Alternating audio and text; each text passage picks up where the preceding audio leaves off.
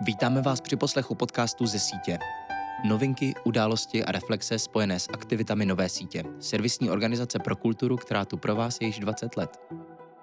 V této sérii se budeme věnovat osobnostem a jejich příspěvkům z konference Culture Get Together, která proběhla na podzim roku 2023 v Praze a zvolila si citlivé téma – odcházení. Nabídla tak unikátní vhled do procesu opouštění pracovních pozic, ukončování kariéry či delegování práce optikou mimořádných hostů a hostek. Nyní si poslechnete Martu Lubkovou, bývalou dramaturgyni činohry Národního divadla a současnou dramaturgyni kulturní křižovatky Vzlet.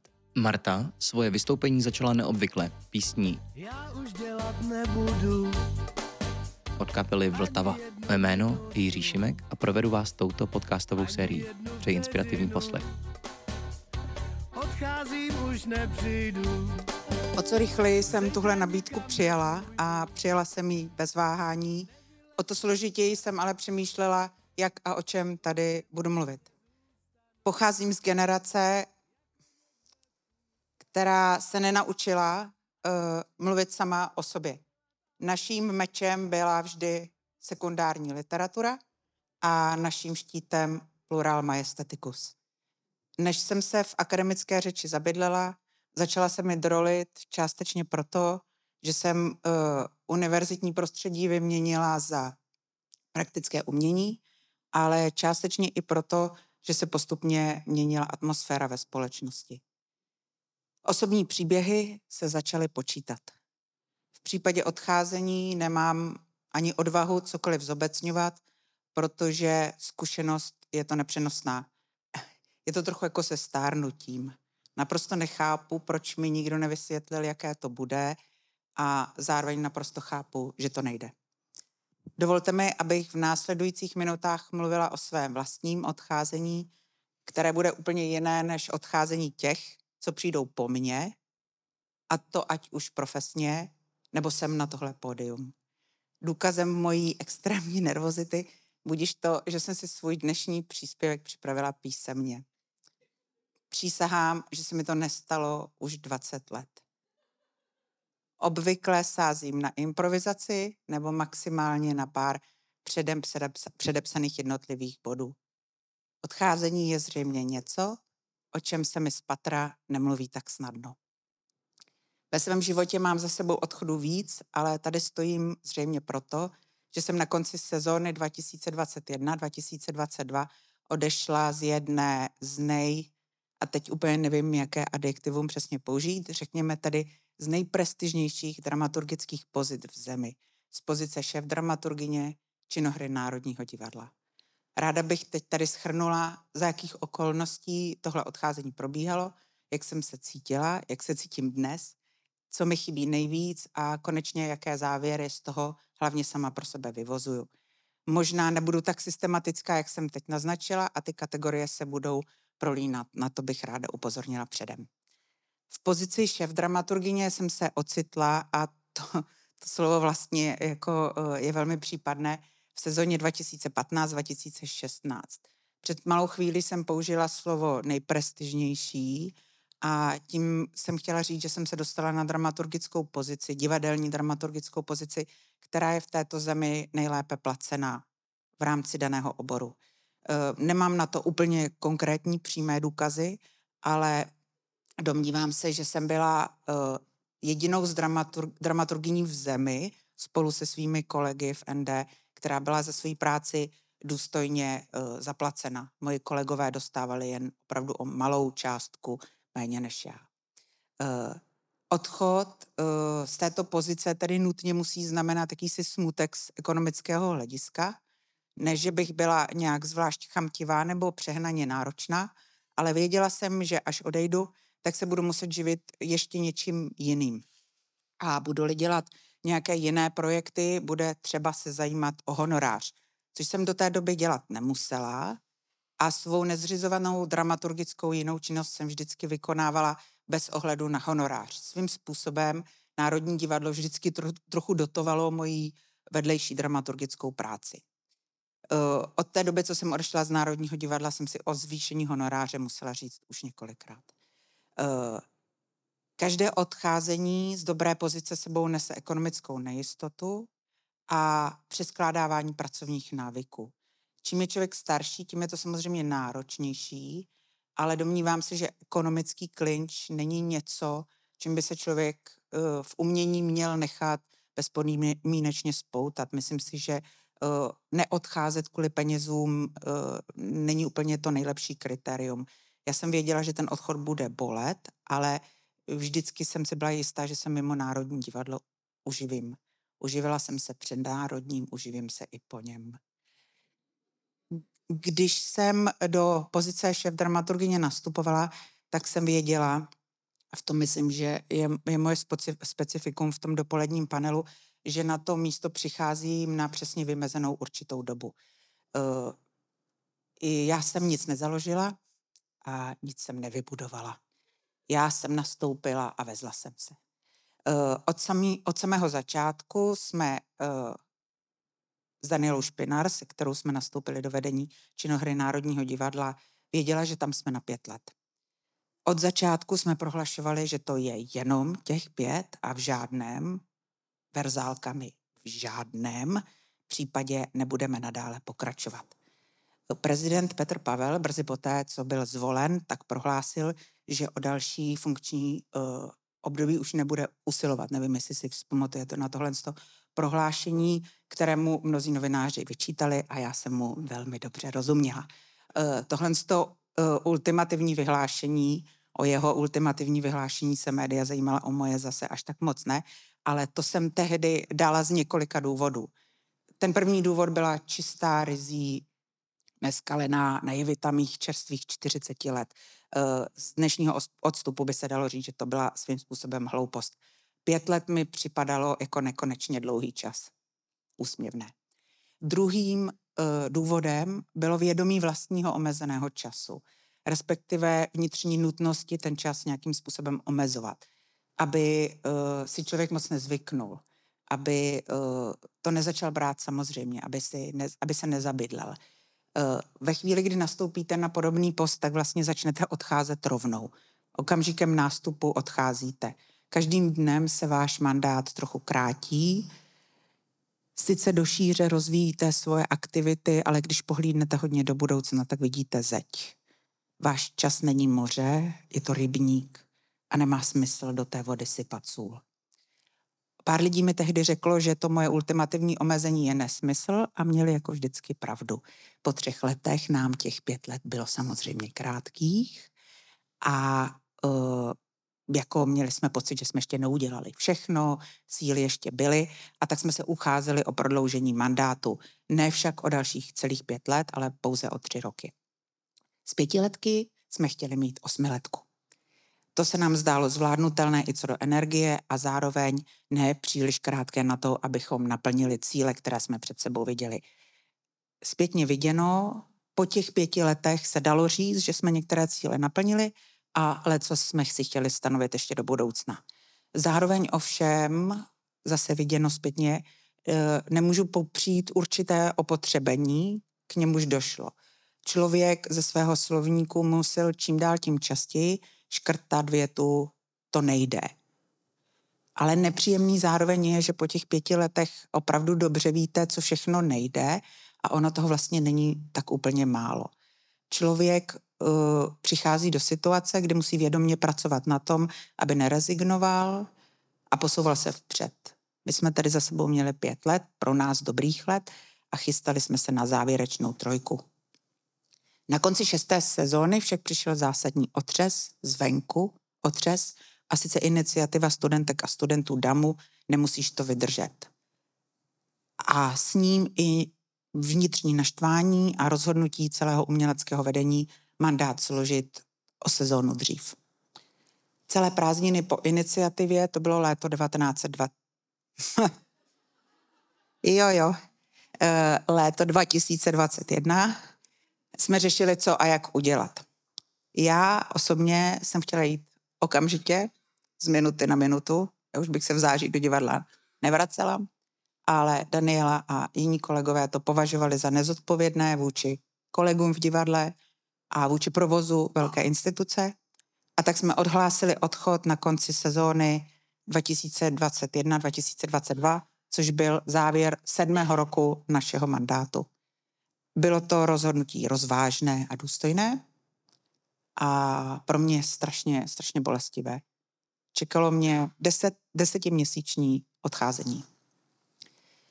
E, to, že jsme ohlásili ten odchod takhle jako radikálně a nebyl z ní vlastně, nebylo z ní ústupu, tak jsme se zbavili něčeho, k čemu při odcházení často dochází, a sice určitého lavírování, ke kterému určitě musí při většině odcházení dojít. Slovo určitě a většina tam nemělo být. A musí taky ne. Prostě může se stát. Uh, protože vy začnete slýchat takový to, tak dobře to děláte, jako není to škoda ušít? Co to ještě trošku prodloužit? Trošku, ne o moc.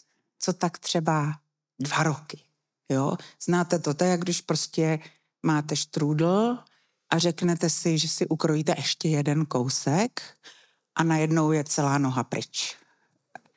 Takže tohle se nám nestalo.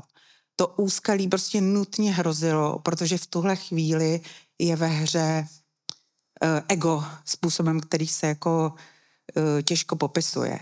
Člověk si začne říkat, uh, jestli to vlastně nedělá ze všech nejlíp. Rozhlídnete se kolem sebe na ten ouhor a uvědomíte si, že vlastně jenom vy to dokážete dělat takhle strašně dobře málo kdy člověk kolem sebe vidí někoho stejně schopného, jako je on sám. Takže nezbývá, než se obětovat a zůstat. Tak tohle to naštěstí my jsme nemuseli a ani nemohli udělat. Já myslím, že bych v té zkoušce obstála, ale to se mi to samozřejmě mluví.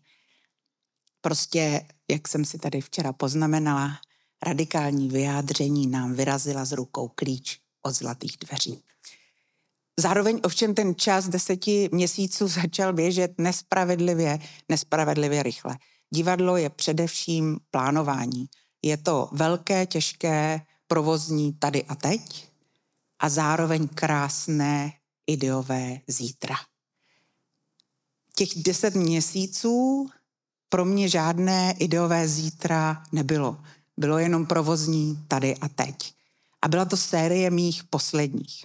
Poslední zkoušení na nové scéně. Poslední připomínky. Naposledy uděláte tohle, naposledy uděláte tamto. Jako ještě tu jste, ale zároveň už vám za dveřma podupává někdo další. To psycho, které se odehrávalo, se samozřejmě hlavně odehrávalo v mojí hlavě.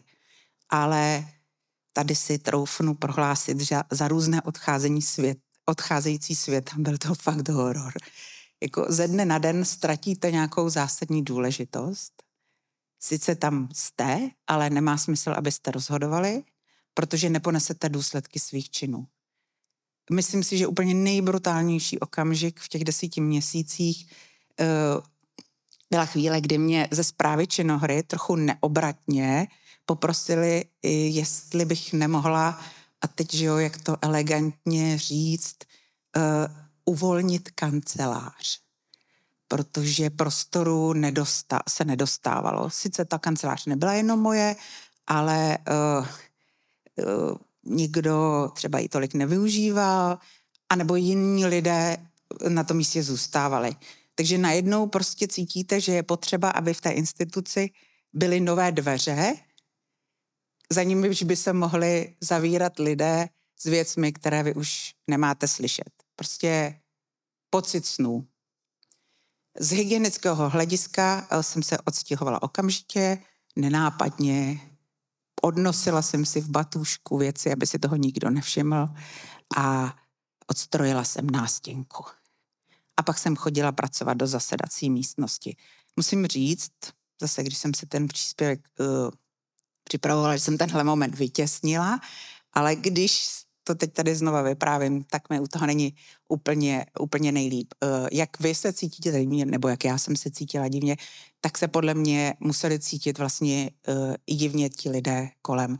Odcházení vždycky se týká nejen toho člověka, který jde, ale i těch, kteří zůstávají. Jak jsem si poznačila včera, člověk není zub, který vytrhnete, ale on tam není. Já jsem měla pocit, že jsem taková pekelně vyhnívající stolička. A to jsem nebyla ani šéf a nebyla to moje instituce. Došlo jenom k přirozené výměně kádrů. Myslím si, že fáze odcházení, a znova to opakuju, tohle trvalo skoro rok, eh, je na, os- na odchodu nesmírně složitá pro ty, co jdou i co zůstávají. A všem se strašně ulevilo, když uh, bylo veřejně známo, že budu patřit někam jinam. Patřit někam je faktor odcházení, který je strašně zásadní. Pokud člověk odchází z místa, kam hluboce vrostl, a my jsme do činohry vrostli, uh, i protože nás obklopovali lidé, uh, které jsme přivedli s sebou, podle mě to nemůže jít bez bolesti. Můj odchod byl dobrovolný, naplánovaný, včasný a přesto bolel. Neměla jsem pocit, že odcházím od nedokončené práce. Byla jsem si dokonce vědoma toho, že spoustě lidí se s mým odchodem uleví a stejně to nebylo snadné. Zároveň si uvědomuji, že každý odchod sebou nese spoustu pozitivního, eh, protože s odcházejícími lidmi přichází lidé nové, noví a prostředí se občerstvuje. Eh, nejsem schopná do Národního divadla teď moc chodit, eh, snažím se nehodnotit, co se tam děje, ale zároveň nepotřebuju slyšet, že je to beze mě horší.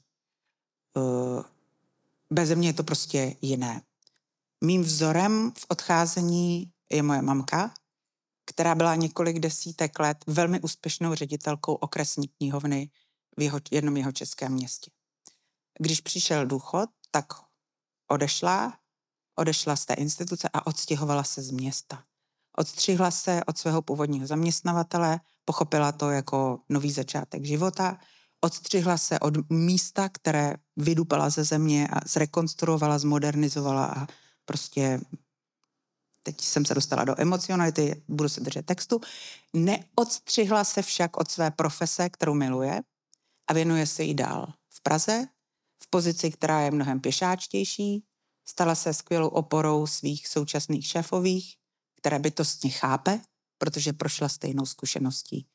Dává jim bez ambicí na svůj vlastní kariérní vzestup všechno, co se za svou bohatou praxi naučila a oni si ji za to váží a respektují. Ti, kteří odcházejí ve své práci něco dokázali. Myslím, že bychom na to měli myslet a měli bychom využít jejich dovedností a hlavně bychom měli myslet na to, mají-li kam odejít. To se samozřejmě netýká mě, jo, já mám totiž ještě čas začít něco nového.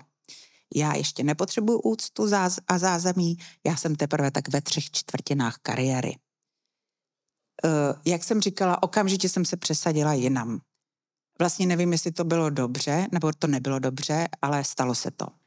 Uvědomila jsem si, že bytostně potřebuju někam patřit a to je návyk, který jsem si vypěstovala v monstrózní, neosobní a vysmívané instituci.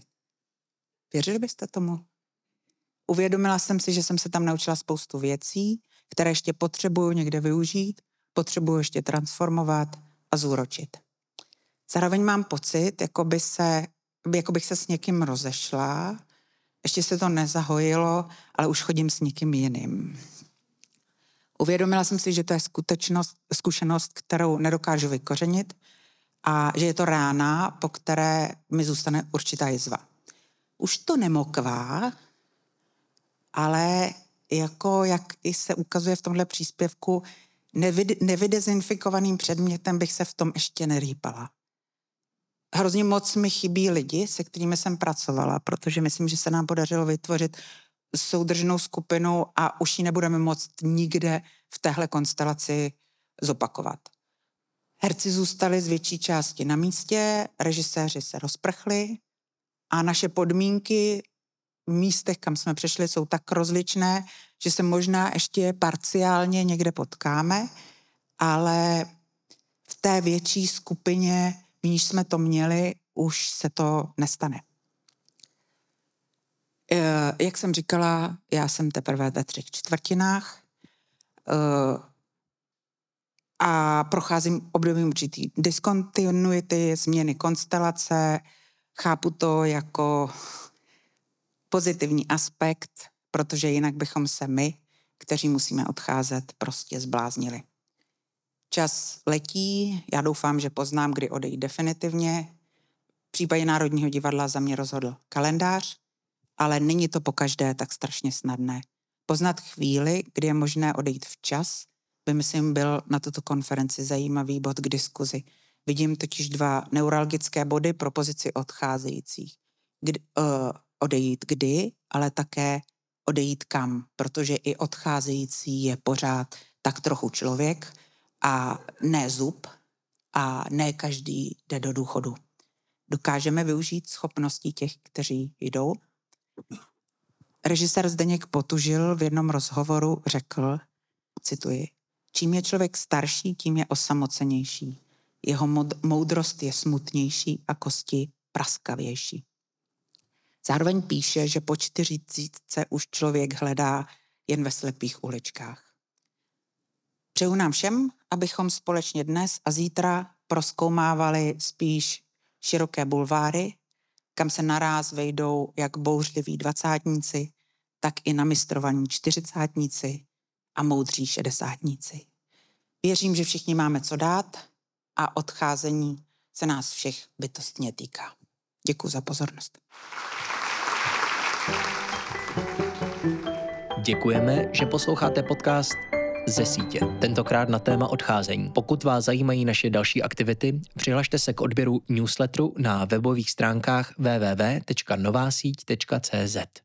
Podcast vznikl za podpory Ministerstva kultury České republiky. Díky, čau.